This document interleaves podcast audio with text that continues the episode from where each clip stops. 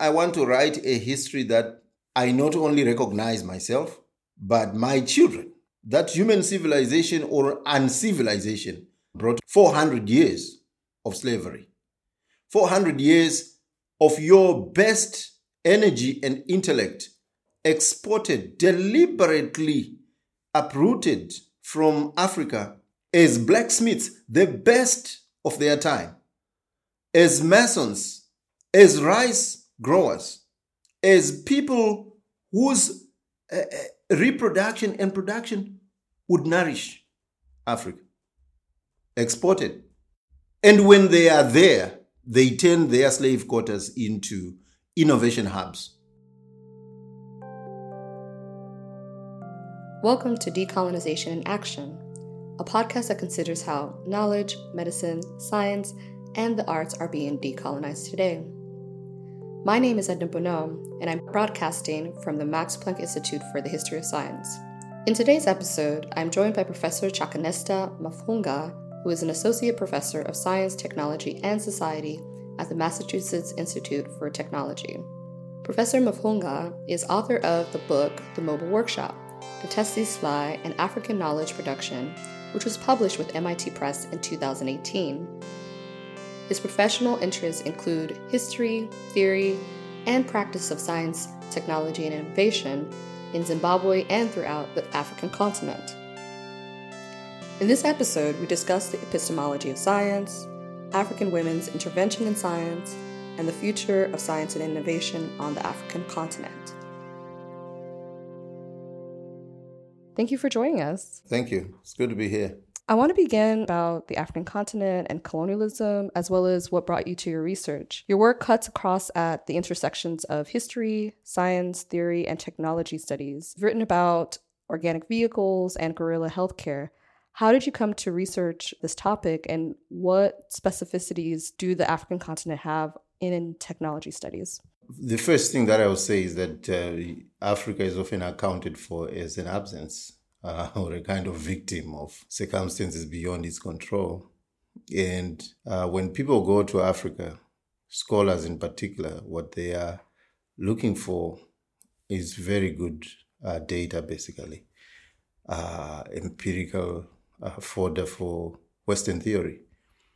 And I think it's not the way that uh, you want to approach Africa. It's as if Africa does not have intellectual input on anything. What we really need is kind of study that takes seriously Africa as generative of ideas. In other words, repositioning Africans as intellectual agents without necessarily having to uh, burden what they think and what they do uh, with uh, these overlays of Kant, Immanuel Kant, uh, Derrida, or Foucault.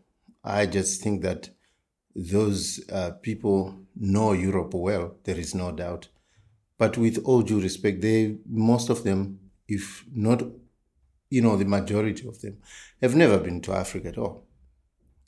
And we seem to think that their uh, perspective is a, a general view, and it turns out that they're either just writing about France or Germany or the United States that kind of uh, universalism is imperialistic.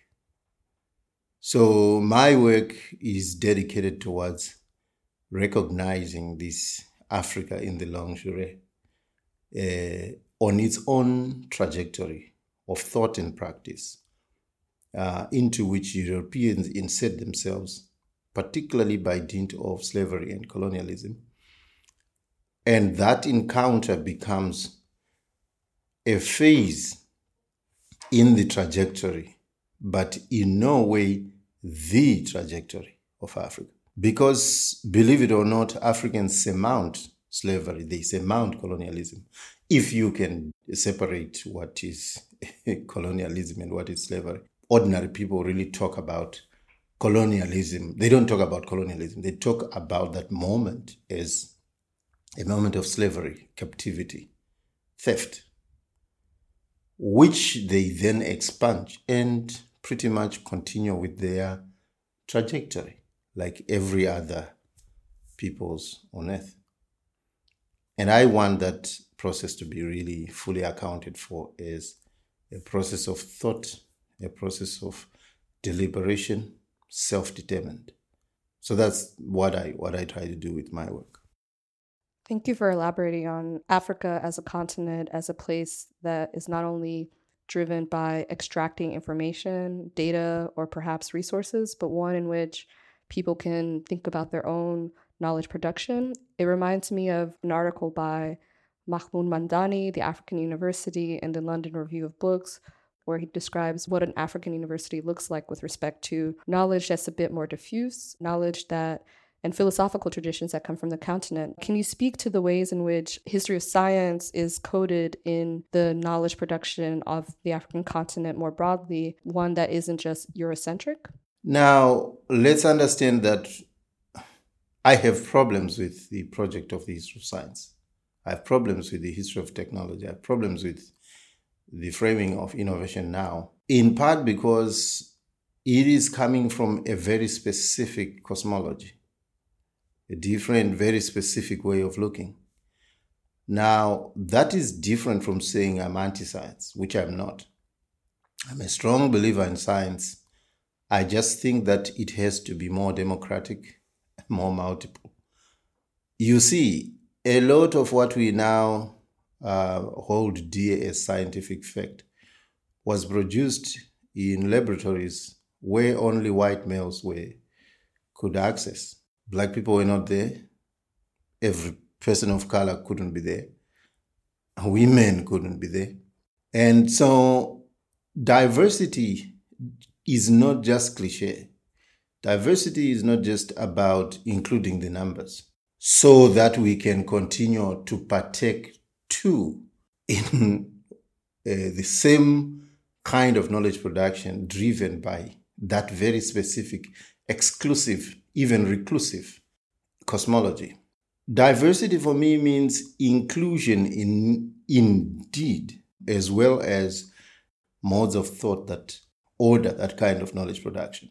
By which I mean that the greatest uh, gift that diversity brings, whether to a class or a conversation or to making things, is that we are focused on one uh, particular task, but each and every one of us is welcome to bring how they think, how they see things. All of us together, without some referee who is standing with a big stick and say, "Get out! You don't. That that's not what we do here. Uh, get out! That's not the kind of thought that we." Unfortunately, the 21st century may not be the right place for uh, knowledge tyrants who police the boundaries, precisely because it's now becoming more like an innovation century where it's not so much the disciplines in their rigidity that would insist on the form or content of what uh, becomes a technology, effect. This is something that we need to really think with the impact of access to information by a broad constituency on the planet essentially means that that monopoly of knowledge and ways of ordering it is at best a 20th century uh, idea. What is now critical is for us to revisit conceptions of, in my view, three things. What do we mean by science? In which case, we have to put on sale the question of the scientific given that what has been canonized as the Western canon or as science, qua science, was a long process of translation. Translation of Chinese knowledge into Western knowledge, translation of Arabic ideas into Western ideas, translation of Egyptian ideas into Roman ideas, into Greek ideas, into Islamic ideas, into the Western canon direct translations of uh, you know African ideas too, straight through colonialism and slavery into Western knowledge. So at that point, it becomes rather silly to imagine that there is one part of the world that produces knowledge every other part of the world produces uh, fantasy and fiction. That's the scientific. The technological, too, is now very tricky. What do you do when a lot of the things we see in Africa that gets canonized or anointed as technology are produced in everyday life? What I call everyday innovation. When sometimes the technological has nothing to do with human making at all, in the sense of an artifact that did not exist in any shape or form, that the human hand and mind uh, synthesizes out of multiple raw materials and turns into a gadget or an artifact. That's not the, the kind of technology I mean because it's too limited.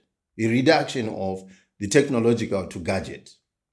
What I mean is something more substantial where you can be technological without touching the environment, particularly negatively, which is the kind of what I call strategic deployments, which I hinted in my uh, mobile workshop.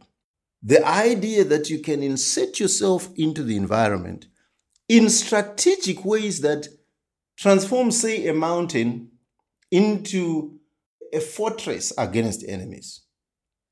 The idea that you don't have to kill your way to a disease free environment, an environment free of tsetse fly or mosquitoes, but can strategically choose to position yourself in the environment in ways that do no harm, whether to these insects or to yourself. The, the technological is no longer that simple. It's now about how we don't modify at all, which in this age of concern with uh, climate change is a critical issue. The third thing relates to innovation, which is now primed around machine learning, artificial intelligence, vis a vis human intelligence. And the argument about the auto apocalypse seems to be that, you know, algorithms, bots are taking over our lives, which is a myth from Africa because I have never seen throughout African history any technological vertigo that dominates decisively people's lives. Instead, we have seen from time to time human nous, human ingenuity, creative resilience persistently come to the fore. And the colonial moment is telling things that were used to colonize Africans and subdue them for tens of years would be the very same ones that Africans would pick up and expunge the colonizer with. Q guns, Bibles, the mobile phone, which was not mobile on its way to Africa, but was rendered mobile by Africans, by African mobilities. And the result was M-Pesa. And the result was Please Call Me and many other things. So this, when the story gets told, it's as if how mobile technology is changing Africa. Nothing could be further from the truth. So my point is that what matters for us eh, and should matter for us is people who come from Africa or have African roots is a knowledge that is useful to us, a knowledge seen through us and not simply us as some kind of objects and subjects of study, which the last century was about. So, in many ways, you're asking us to trouble knowledge production, but not just knowledge production, what we understand as to be as part of science, technology, and innovation. And you alluded to this long durée of translation of knowledge that was coming from South Asia, from Western Asia, the Middle East, North Africa, Arab Islamic science. And people like Marwa Elshakry has written about this, Gyan Prakash and Another Reason. Uh, George Saliba has written about the translations that have happened in the Middle Ages by Arab scholars around medicine, etc. This knowledge is rich and, and, and heaps of people have done this work. But I think one important thing that you're bringing up is that there's a continuation of information being translated, being entangled, being synchronized, one could say, and that it offers a space, uh, particularly in the post colonial context, where something like a cell phone is a form of technology that is being used, modified, and adopted by people on the African continent. And so one's job as a historian could be to deepen what we consider to be scientific objects and how people are using them today. I want to push back on the idea of the post colonial. I don't believe in it. I don't think it's useful. Indian scholars will use it. It should end in the Indian Ocean and die somewhere before it begins to make landfall to Africa. We never use that term very much. In fact, when the conversation was the conversation about the subaltern was taking place at the same time as the concept of invention was, was being rigorously debated in Africa. Terence Ranger um, is a, a, a spin off from the Hobsbawm book, uh, The Invention of Tradition, and more rigorously, uh, Mudimbe, uh, the idea of Africa, invention of Africa, and others. And the conversation revolved around a critique of the colonial library. And those scholars left it at the idea of colonial library that is the basis for writing in African history, the archive, and as, as a stricture to how far we can excavate the African voice. And my problem with Mudimbe's formulation was precisely that how are we really sure that this is a colonial library? After all, I am not even sure that it is a colonial compilation. At best, it is the pending of a colonial name, a European name, to an archiving that was done by Africans. Who was producing the knowledge? Was it this a guru who was uh, uh, the, the, who called himself author, or was it an African, often called an assistant, interlocuting with African intellectuals that were simply rubber stamped as informants? So we have a very archaic language here, which we need to ensure we no longer teach our students as a way of trying now to bring in new vocabularies. I have not had conversations about African knowledge as science. The view being that science is too hallowed, it follows very specific procedures. Well, who specifies them? When was the United Nations General Assembly a decision made by this assembly of scientists who were impartially brought into this room uh, on the basis of their complete intellect, on the basis of merit, no prejudices, no gender prejudices, no race, racial prejudices, prejudices, just a very wonderful room populated by people who merited being there. So the perch that science occupies is one which is privileged by historical injustice. And a minority view that then decides what gets said or discussed.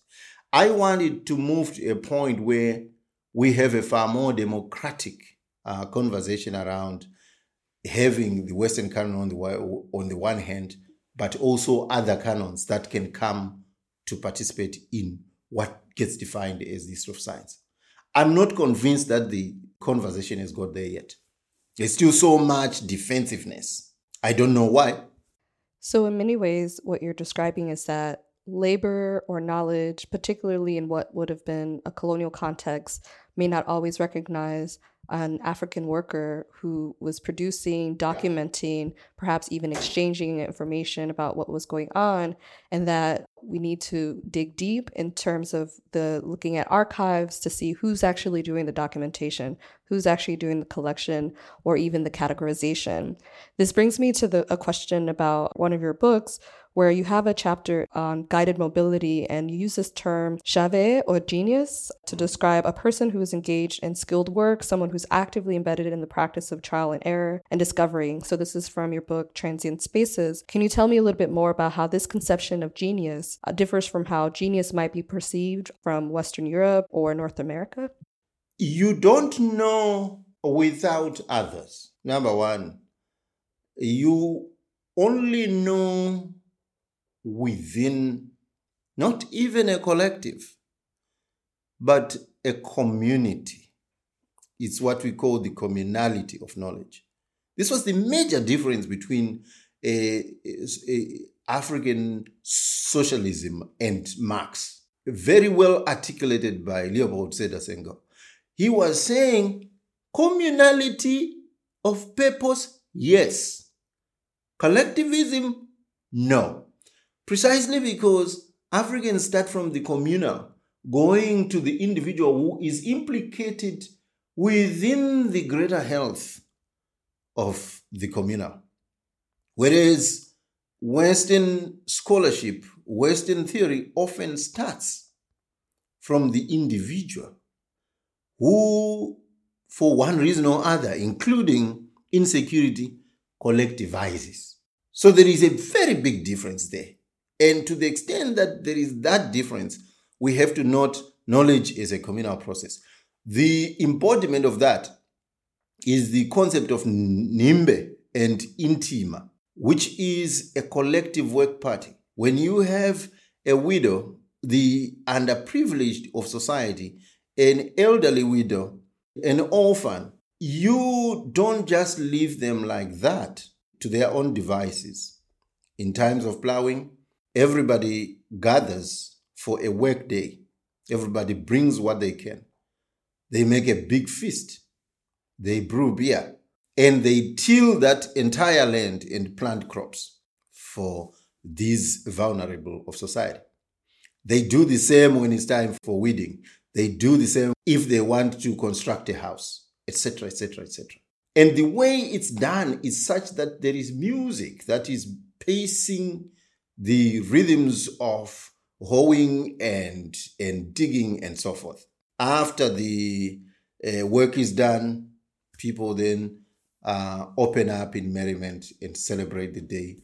We are talking about the realm of the communal as a kind of everyday.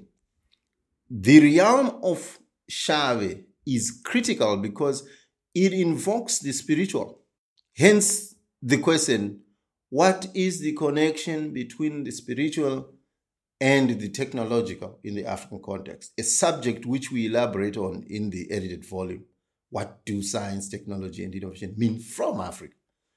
Precisely because we need to be sure that we do not get distracted by the conversations in Western uh, circles around creationism on the one hand and science on the other. That's none of our business. Religion to us acts as a kind of inspiration, deep faith. If you have a prayer and you believe this operation is going to be successful, because you are not alone in this task, there is a communality between the spiritual and the personal flesh. That's at work in what you're doing. You get motivated at the very least, which invokes the concept of African modes of psychology. What psychology do you require to go into this uh, feeling. And Xave is a spirit of uh, expertise, which the Shangani TV, it's called so many uh, names across Africa. There is a word for it. And it's deep, deep expertise and perfection, which goes beyond just the skill and application. So those conversations around skill and so on and so on, they are too narrow for me. They don't accommodate these complexities. So, in many ways, what you're describing is a kind of push against universalisms, a push against maybe the Enlightenment project that was anti clerical or projected itself in some cases as anti religion, but that there could be other epistemologies, ones that somehow marry spirits, spirituality with knowledge production, or spirituality with uh, innovation.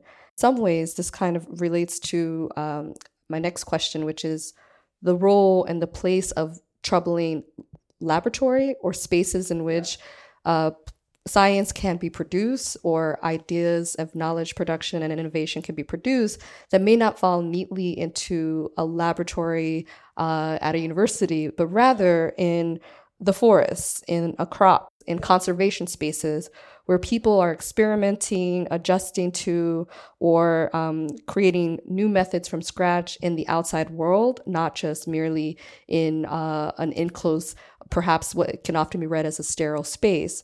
And th- this is something that you uh, in your work have looked at the the kind of the outside world or laboratories that are part of that everyday environment in the context of Zimbabwe. Uh, can you can you elaborate on how um, laboratories or outdoor laboratories is why that's important for your research and for expanding our notions of knowledge production uh, on the African continent?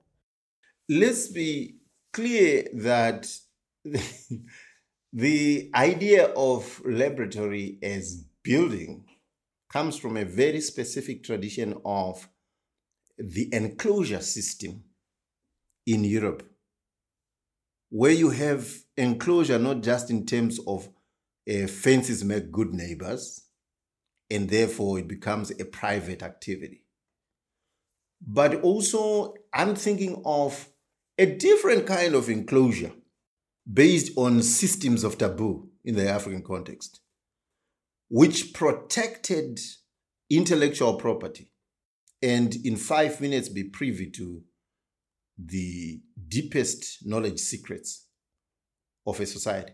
This is precisely why Africans needed a kind of scary scariness, a, a veil of scariness to access to their most important knowledge.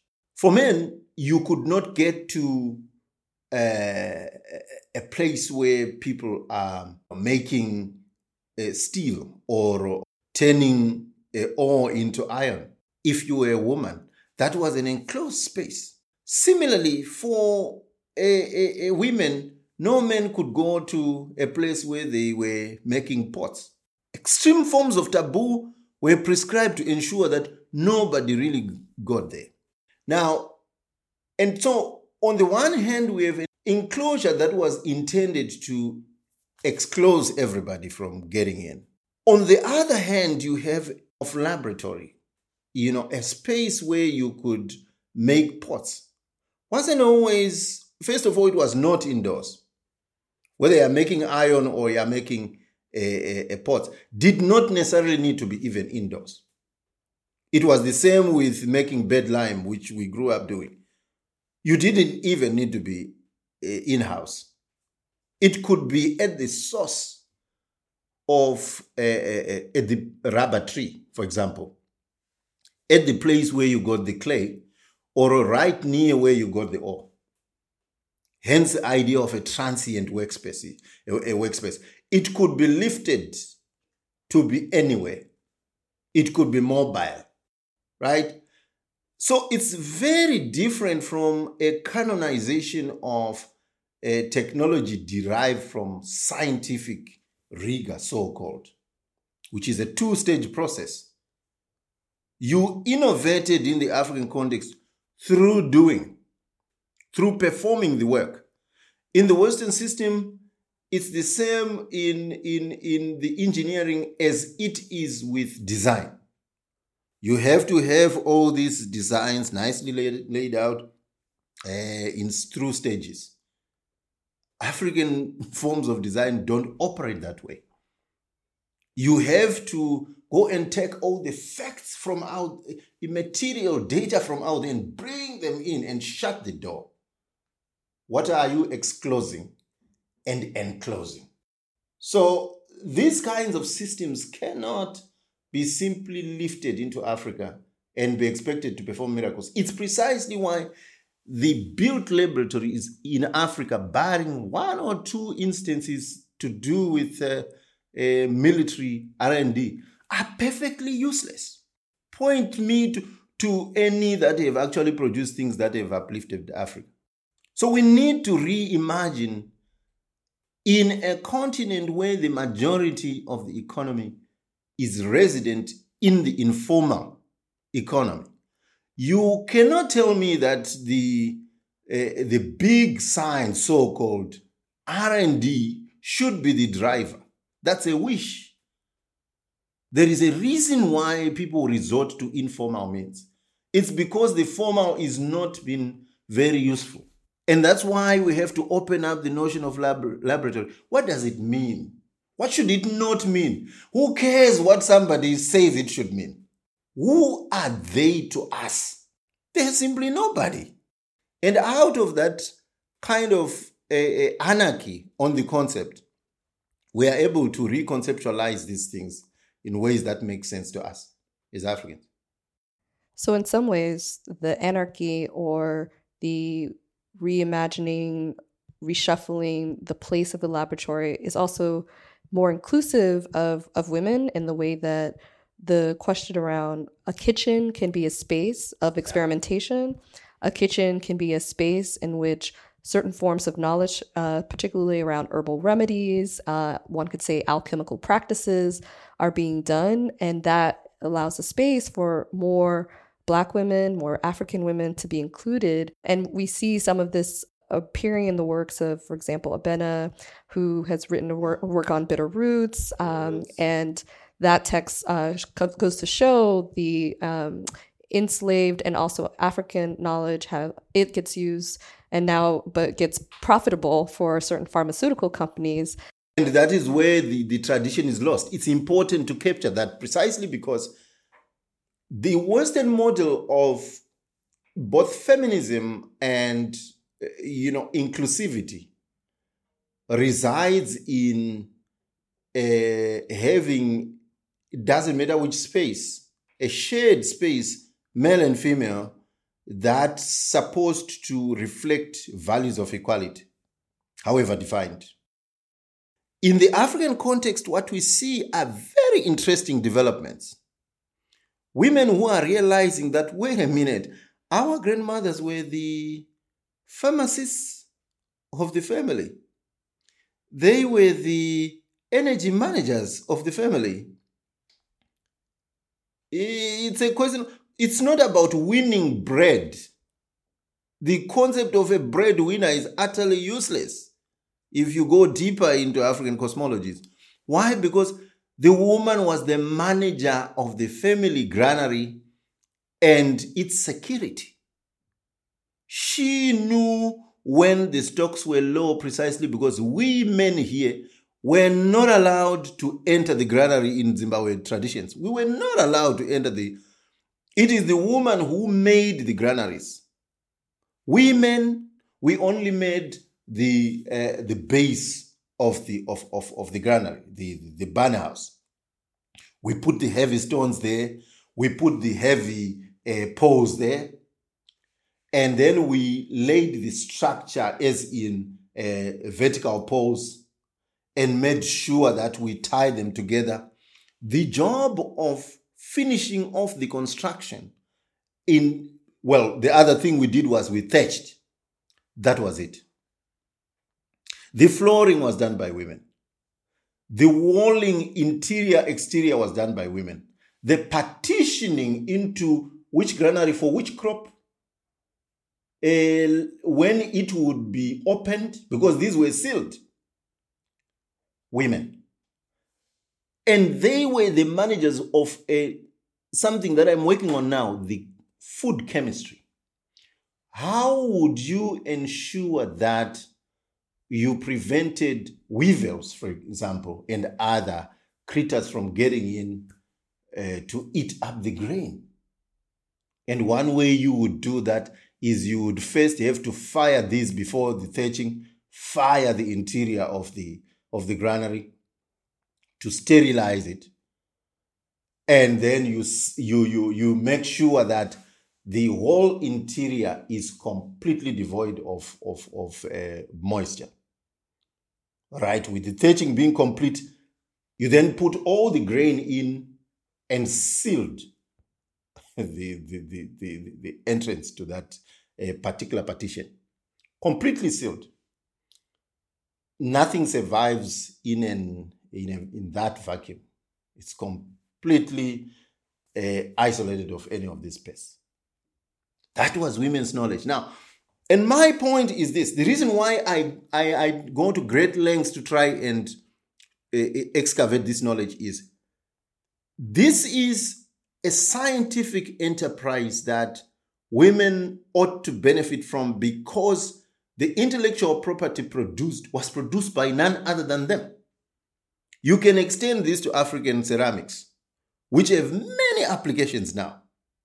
But do you know what's happening? The big industries now are swooping in under the guise of promoting, you know, emancipating women in Africa and cashing in big time on the profits of that IP. So that's um, very interesting that you're talking about how aspects of domestic labor and particularly collective labor uh, can be read as scientific. And very much is reliant upon uh, the experimentation and the innovation of women. Now I want to turn to uh, questions around decolonization, or rather, can you elaborate on the differences between decolonial, decoloniality, and decolonization, especially with respect to something you pushed against uh, earlier, which is the post colonial and not yeah. using that term? And so, if we think about the African continent and being the kind of site in which colonization, European colonization, happened and now we're here currently in Berlin, where the partition of uh, the African continent happened. How do we understand um, Africa as in in a kind of post not post colonial, but after the decolonial movements? Um, is is colonialism still alive today? And if not, um, what are people doing to challenge uh, the colonial processes that occurred in the 19th century? And how do people rid themselves of the kind of vestiges of that today? Mm. First, let's. I, I when I write about Africa, I always want to make sure that uh, um, at the end of the day, young Africans and people who mean well for Africa, uh, towards Africa, are are not depressed. That's very important which is not oblivious of history. I want, as you may know, when I talk about dehumanization as thingification following Césaire and Fanon, uh, I, I want to make sure that we understand the beasts, the many dragons that have confronted Africa, which we have slain. So I do not bother myself too much with histories of forces that are beyond my control or might appear to be beyond my control. Now, this is why I, I, I have a problem with anything that still reinscribes the notion of colonial as a framing reference for writing about Africa. As Mamdani once said in a famous speech at Cape Town, University of Cape Town. It's passe to continue to write Africa is pre-colonial, colonial, and post-colonial. Who were we before the pre? And as Mamdani accurately said in that in that speech, it's pre it's a it's a proxy for saying before the white man came, while the white man was here, when the white man left. Now, it let's not put lipstick on a frog here. It's still a frog. It doesn't matter what kind of decolonial, even non colonial. It's not enough because by the uh, move of refusing, purporting to be resisting, you are actually running towards the colonial, except that you are using a different alley. Can't we account for Africa in a longer trajectory of self determined progression through history. I want to write a history that I not only recognize myself, but my children. That human civilization or uncivilization brought 400 years of slavery, 400 years of your best energy and intellect exported, deliberately uprooted from Africa as blacksmiths, the best of their time, as masons, as rice growers, as people whose uh, reproduction and production would nourish Africa, exported. And when they are there, they turn their slave quarters into innovation hubs. I think for me, a fortress against enemies. The idea that you don't have to kill your way to a disease free environment, an environment free of tsetse fly or mosquitoes, but can strategically choose to position yourself in the environment in ways that do no harm, whether to these insects or to yourself. The, the technological is no longer that simple. It's now about how we don't modify at all, which in this age of concern with uh, climate change is a critical issue. The third thing relates to innovation, which is now primed around machine learning, artificial intelligence vis a vis human intelligence. And the argument about the auto apocalypse seems to be that, you know, algorithms, bots are taking over our lives, which is a myth from Africa because I have never seen throughout African history any technological vertigo that dominates decisively people's lives. Instead, we have seen from time to time human nous, human ingenuity, creative resilience persistently come to the fore. And the colonial moment is telling things that were used to colonize Africans and subdue them for tens of years would be the very same ones that Africans would pick up and expunge the colonizer with. Cue guns, Bibles, the mobile phone, which was not mobile on its way to Africa, but was rendered mobile by Africans, by African mobilities.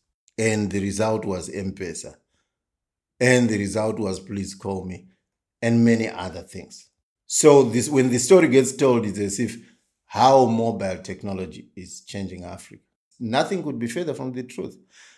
So my point is that what matters for us eh, and should matter for us is people who come from Africa or have African roots is a knowledge that is useful to us, a knowledge seen through us and not simply us as some kind of objects and subjects of study, which the last century was about.